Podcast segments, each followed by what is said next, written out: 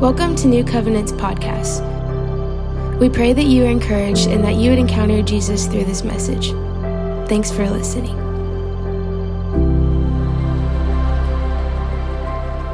All right, what I want to do this morning, I want to read three different passages. I am aware of the time, don't freak.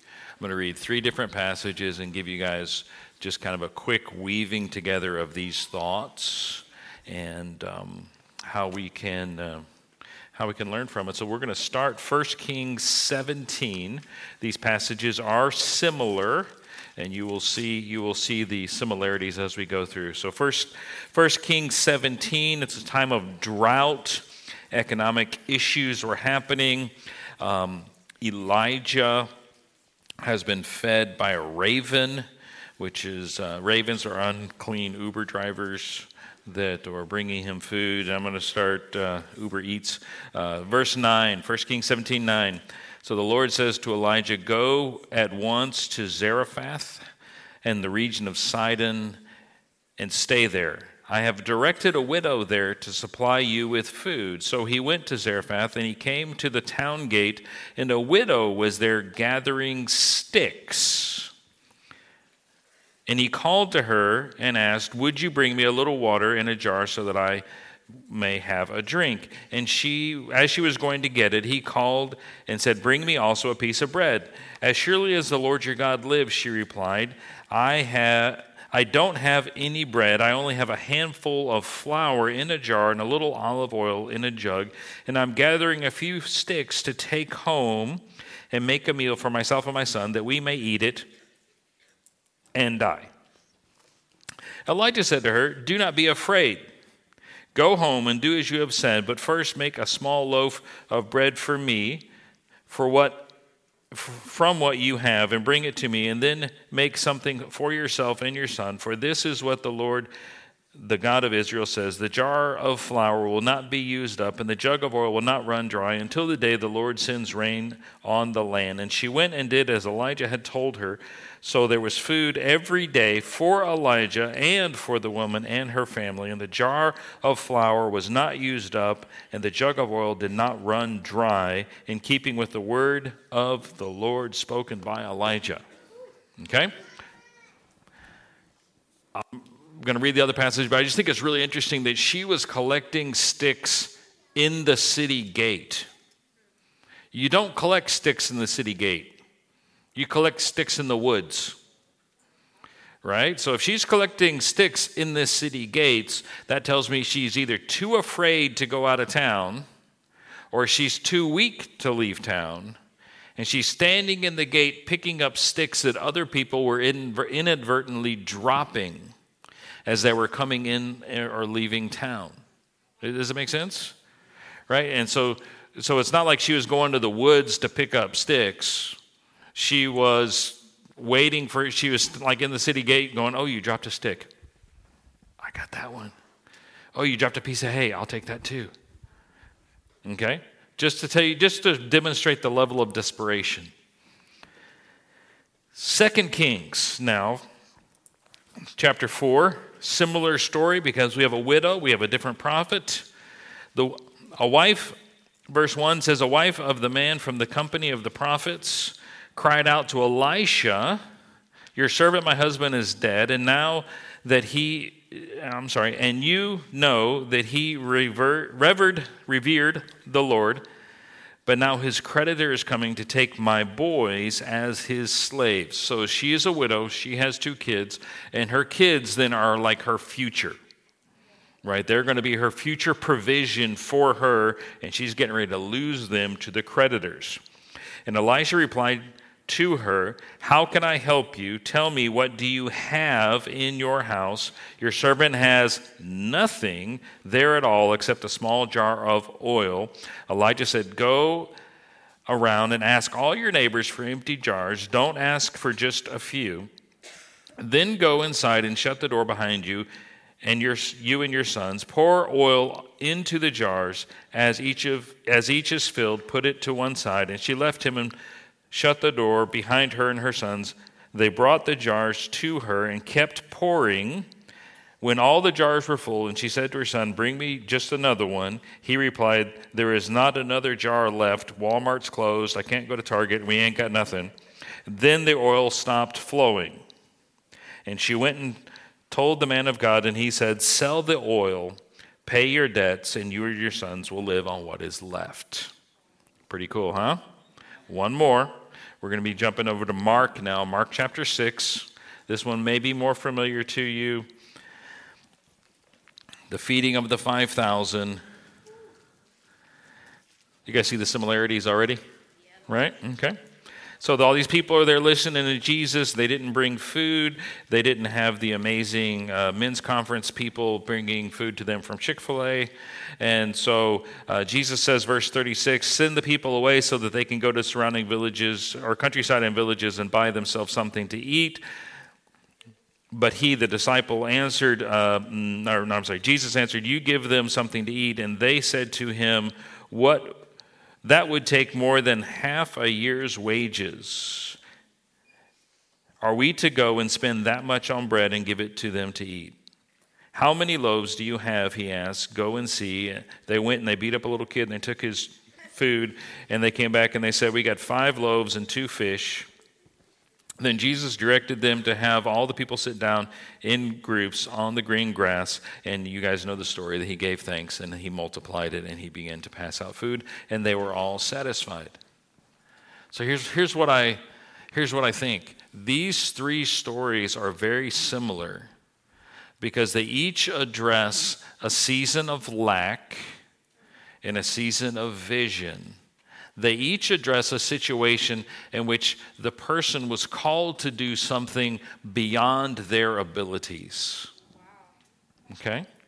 The widows did not have the ability to feed or to pay their bills, and the disciples didn't have the abilities to feed 5,000.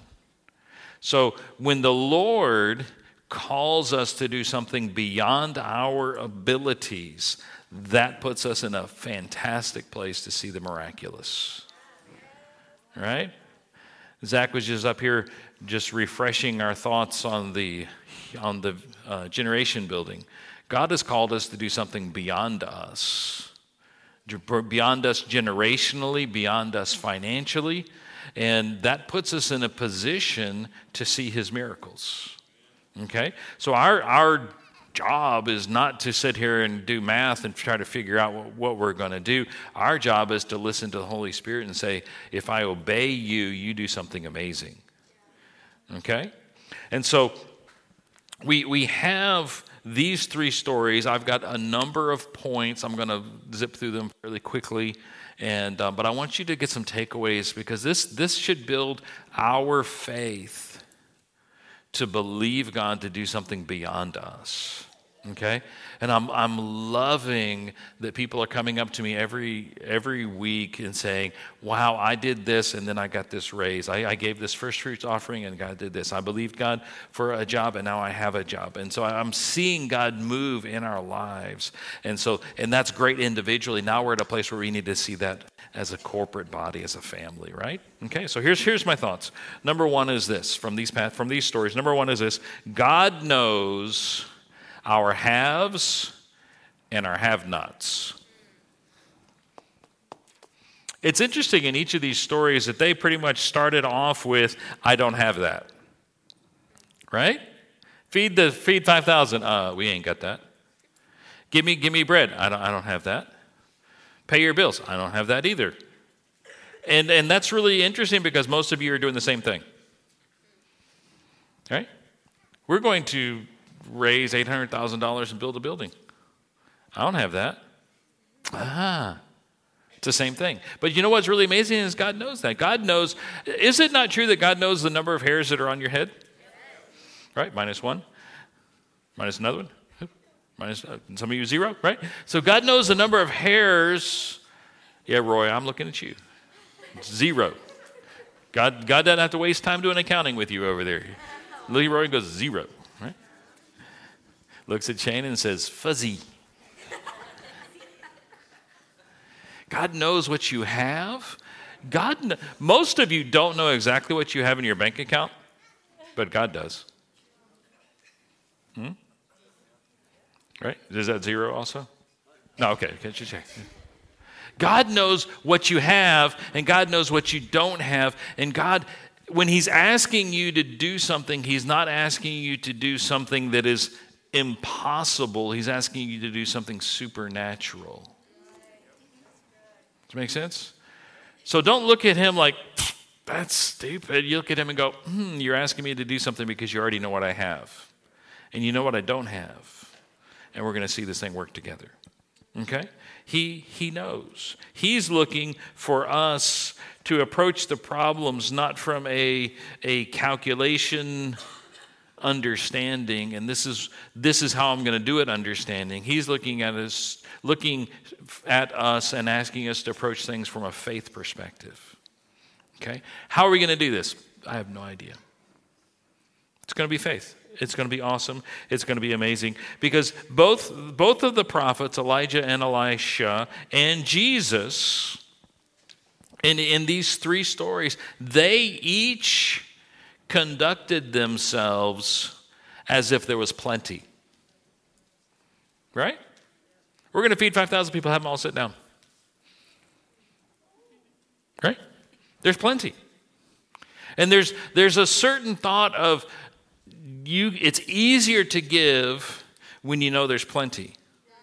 Right? It's easier to give when you know there's plenty. When we think nothing, it's harder to give. When we think plenty, it's easy to give. Okay? And so the prophets are like, hey, give me bread. I don't have bread. I know you don't have bread, but it's okay because I know there's plenty. Pay your bills. How am I going to pay my bills? With oil? What oil? I don't have any oil. Yes, you do. It's going to be great. You just, just, uh, because when we see in the spirit realm, we see plenty. And when we look in the natural realm, we, we get distracted or discouraged. Okay? But God knows, and there's a, to me, there's a certain peace in this. God knows what I have, and God knows what I don't have. All right? My second thought is this a scarcity mindset will always hold you back. Your scarcity mindset always limits God. Okay? But God, there's just not enough. God's like, for real? For real? Do you not do you not know me? Our scarcity mindset always limits God. We all if we live our life by the calculator and not by faith, we're limiting Father. Okay? There's a verse that we will probably we should all probably memorize. That's in the book of Proverbs, Proverbs 11:24. It says one person gives freely yet gains even more Another withholds unduly, but comes to. Does anybody want poverty? Is there anyone in this room that's like, man, when I grow up, I want to be in poverty? There's nobody, right? I've been looking at this bridge I'm going to sleep under, and I'm excited about. No. I don't think we even have bridges. Do we have bridges over the creeks? Right? It's like Nobody wants to come to poverty, yet we have a hard time understanding the scripture. When we are free, it's because our, we're not thinking scarcity, we're thinking abundance. And we need to begin to think in abundance terms, realizing that God is always the God of more than enough. Okay? How many of you guys like going to the beach? Gene, that was a little excessive, but that's a. we go to the beach. What, what, what is a common feature at beaches? They're called waves, right? And, and, and you guys, I enjoy sitting on the beach when it's not blazing hot and listening to the waves. I like to close my eyes and sit in the sand and listen. I remember uh, a couple years ago being down at uh, St. Simon's outside the King and Prince in the dark by myself. Can't see anything except the little, the little glowy things. What do you call those things? Biology people, help me out here. Anybody? Anyway, those things, those things, the little glowy things that are there in the water, and and just and just listening. I don't want to do too much sounds of wave because you guys will go to sleep. But you none of us ever expect that that's going to be the last wave. You always know there's another one. Why don't we trust Father more than we trust the Atlantic? Wow. Just saying. So, number three, because I'm trying to chop through these fairly quickly. Number three is obedience demonstrates a faith mindset. Okay? Obedience demonstrates a faith mindset. I love the old uh, Indiana Jones movies. And you remember the one where they where where there's the invisible bridge that he throws the he throws the sand out on at some point, but he does this and he steps forward and he right? I, I haven't seen it in years, but uh, you, you, if I was better prepared, I'd throw it up on the screen. But I didn't think about this till like two seconds ago. But faith has a different mindset, right? I just believe God. I believe that when He asks me to do something, that's the important piece, that it's going to turn out. Obedience demonstrates a faith mindset. It, it, demonstrates that I believe Him and He's going to do something. I believe that it will be supernaturally solvable if the widow of the oil had gone back to her place and said to her boys, the prophet's an idiot. Don't collect any Tupperwares. Pack your bags because you're going to slavery. Would there have been a miracle? However, she went back and she said, Go get every container that you can find. And it wasn't that this was before Tupperware and Rubbermaid right? And so it was jars and, and clay pots and stuff like this. And what, they didn't have the surplus. How many of you guys like have a whole cabinet that's nothing but Tupperware kind of things? And none of the lids match anyway? Uh, that was not then. And how many have a, like a colossal pile of plastic cups? No.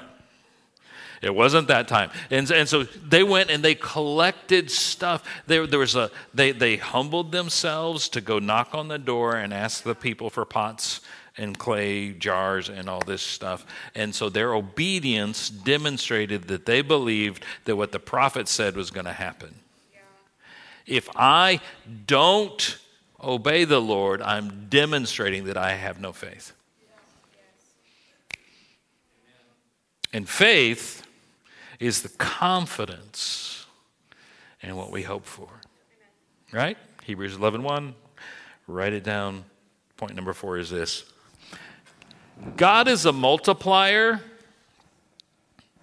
Satan is a divider.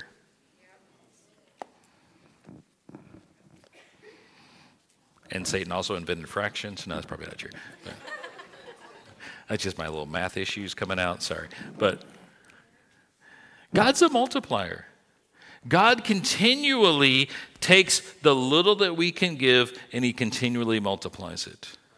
He designed the world to be a multiplication. Yep. Right? I give you seeds, right? I give you I give you corn and you plant it and it grows and then you have more you have more corn, but you have more seeds. And then you can take that seed and you can you buy a bell pepper.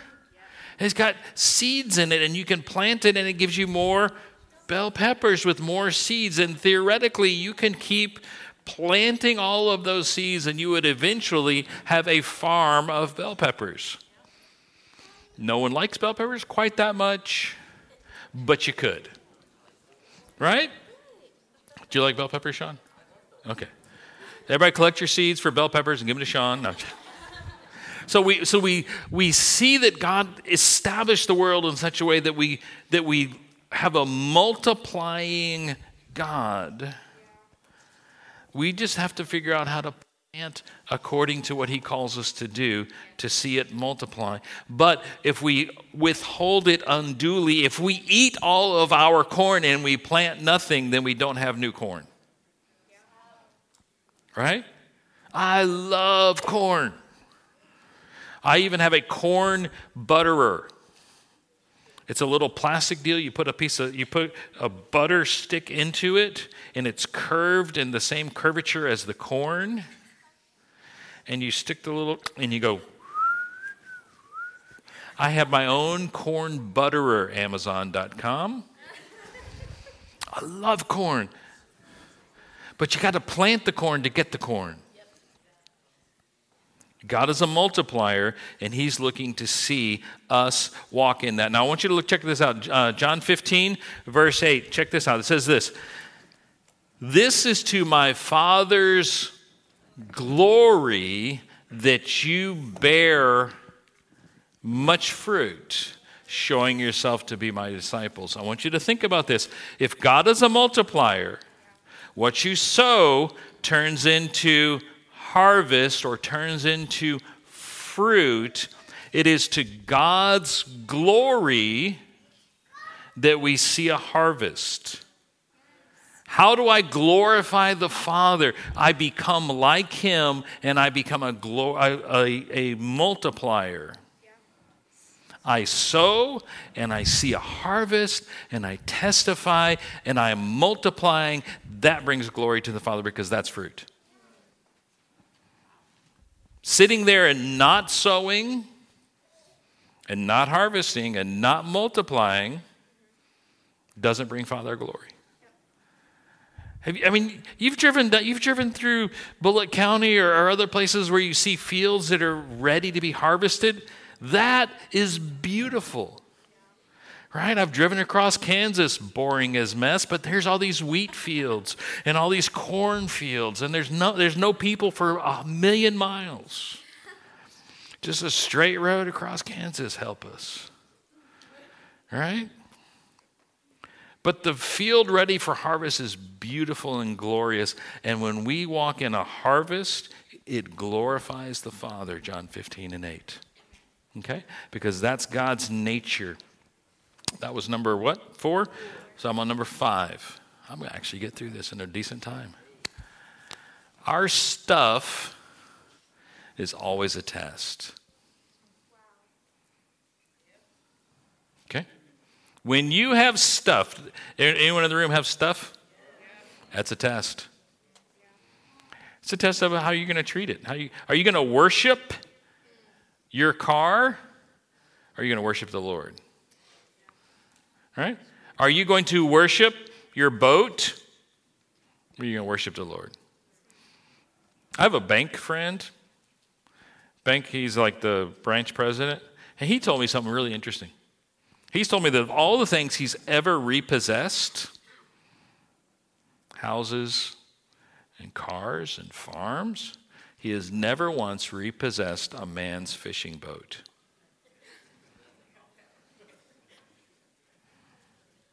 Makes you wonder.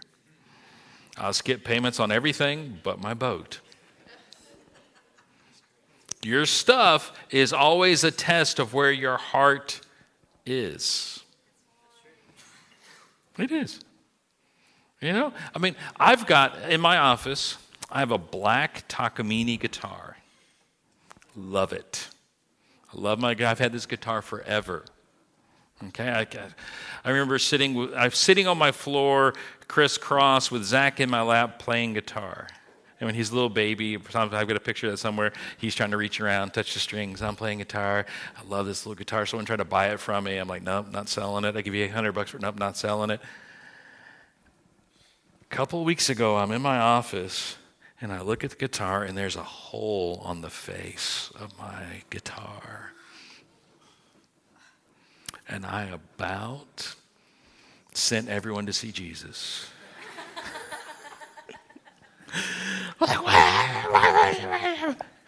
My stuff is a test of where my heart is. Everybody goes to work. You go to work because you get a paycheck. Your paycheck is a test of your heart. Okay? All your stuff is always a test, which is why 2 Corinthians 13 says this, verse 5 Examine yourselves to see whether you are in faith. Examine yourself. That would be 2 Corinthians 13, not first. I may have put it in wrong. It's always possible. It was late and I was tired. Examine yourselves to see whether you are in faith. Test yourselves. Do you not realize that Christ Jesus is in you, unless, of course, you fail the test? Examine yourself. Always, all the time, your stuff is a test. Uh, King Solomon had fame and fortune, and it was a test, and he failed. Okay? A lot of people fail the fame test. A lot of people fail the fortune test. Right? And so there's every time we have a situation, it's a test. The manna in the desert was a test. Right?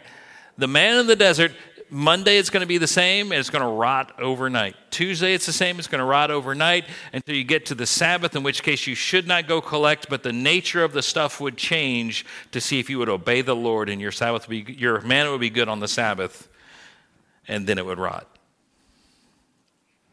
on the third day. Does that make sense? God has the ability to use your stuff to test you. I don't believe that God's against you having stuff. He's uh, interested in what it does to your heart. Right? Oh, I got a great boat. Now I'm never going to church again because I'm always fishing. Right? I got a lake house. Yay. I never go to church because I'm always at my lake house. I need a job, need a job. Then you got a job, you never come to church. Hello? Your stuff is always going to be a test. So, the question that we have to always ask ourselves is will we honor God with our stuff? Right? I've got a house. I honor God with my house by making my house available to people. I have, how many of you guys have spent the night in my house? A couple of you? Most of you have signed the guest book. All right? We have a guest book. It's probably, good Lord, it's probably 30 pages long of people from all over the world that have spent the night in our house. Why? Because my house belongs to the Lord. We'll keep the light on for you. Was that Motel 6? Motel, okay. It just, huh? I don't know. Is there a number six? I think I got number six. Faith leads to action. I don't believe that having cross your arms passive faith is really faith. Right? That's skepticism. Check this out. I want to see what the Lord does. Then I'll get on board. Is that faith? Absolutely not. Faith is I'm going to be involved, I'm going to do something, I'm going to follow him, I'm going to allow my faith to demonstrate that I have obedience and that I'm going to see God do something. Okay? It's not do something and then I'll jump in. Right? That would be like you're going to ask you're going to ask that girl to marry you. You're waiting for her to say, "Hey, I want to marry you. Would you please ask me first? There's no faith involved. It's when you come up and you're like you're like, uh, "Will you marry me?" And she's like, "What you crazy?" I mean, have the conversation first. Can I, can I tell you guys a quick story? This quick. There's a guy in town, he's got a hot air balloon service. Okay, and so he was at a first one of the first Friday events that my wife puts on downtown, and so he had his big his basket, which is the basket's like from here to here for the hot air balloon, right? And so he told us that he took a college kid up with his girlfriend, in this hot air balloon, and he, the kid proposed, and the girl said, No! And they're in a hot air balloon, hundreds of feet up, and it's only like, Where you gonna go? How are you escaping? Can you take us down now? Can you take us down? Do your research first, fellas. Do your research has nothing to do with this point, but it's in there. Got to get it out. Okay. oh, is there more story?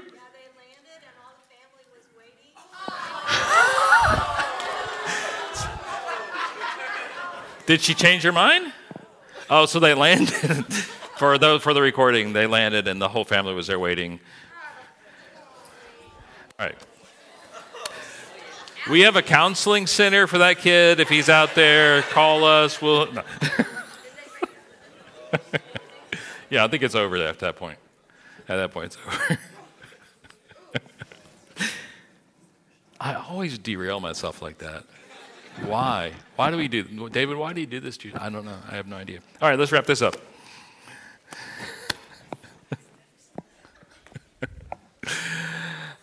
Bless it. Who's playing keys? Playing keys today? Chris, Zach, somebody? I don't care. You know what's really cool? Uh, did you guys notice that Zach and Loy switched positions? Right. Today we had it. We had four people on the. You play drums? We had four people on the stage that are excellent drummers in a church. That is a miracle. Because Chris plays drums and Lloyd plays drum, uh, drums and Dustin plays drums and Zach plays drums. And Mike, we had five people on the stage that could play drums very well. Do you play drums, Gio? See, I didn't count you because. But the fact that you had five drummers on one stage in one church is a, that is a miracle of God, just all by its own self, right there. You have seen, you have seen the Red Sea part today, gentlemen and ladies. Here it is. Anyway, here's what we, here's what we're asking you to do. We have designed a spiritual journey devotional for you that hopefully you've, you've been in and you're reading the, these challenging devotional thoughts. We're asking you to pray and say, Lord, what would you like us to do? And we will obey you and we'll build this building. Okay? I'm not telling you what you should give. I'm saying go talk to him because he knows. That's all I'm saying. So we're, we're asking you to spend the next couple weeks and just pray, talk with your spouse, get a number, and say, This is what we're going to do. How are we going to do it? I have no idea. How's it going to work? I don't know, but God's going to surprise us. So we're inviting you to be in faith like the two widows, to be in faith like the little boy who gave his fish and his bread. And we're going to believe God for amazing things. Okay? So I'm going to pray for you about that, and then we're going to have our prayer team come to the altar, and um, we'll we'll do some ministry for a second. But, but Father, I pray that you would speak to us clearly. Lord, we believe it is your will and your leading for us to expand and to leave a legacy to multiply ministry by building a building and having more space. And so, Father, I pray that you would speak to us. And I pray, Father, that we would be obedient in it. And we thank you, Lord, that you desire to do something that is astounding, that is multiplied, and that is beyond us. And we thank you for it, Father. In Jesus' name, amen. Now, I'm going to ask if you're on our prayer team, altar people, if you'd come up here to the altar. This morning, if you're here and you're like, man, I really need someone to pray for me, I've got stuff going on in my life. It's relationships, it's, it's money stuff, it's school is, is beating you down, you're concerned about work, whatever it is that's going on, you're like, I just need someone praying for me. These guys would love to minister to you and they would love to pray over you. And, and so we want, we want to open up the altars for that. Maybe you're here this morning and you, you want to give your life to Christ. You're here and you're like, man, I, I, don't, I don't really feel like I'm, if I die today, I don't think I'm going to go to heaven. I don't know the Lord. These guys would love to pray with you to receive the Lord. If that's the case, if that's you, and you're like, man, today I want to make a difference. I don't want to leave this place without connecting with Jesus. And so, again, I'm going to pray. I'm going to ask, in fact, that you all stand to your feet and um, we just want to we want to pray over you. We want to bless you. We want to minister we, oh, minister to you. And so so Father, I just pray that by your Spirit this morning you would minister strength to us. Lord, we we need you. There are situations in our lives that only only you have the power to, to resolve. And so, Father God, we place our needs in your hands and we trust you. We trust you for salvation. We trust you for filling with the Holy Spirit. We trust you for health and healing in our bodies, for healing in our homes and our marriages. Lord God, we need you.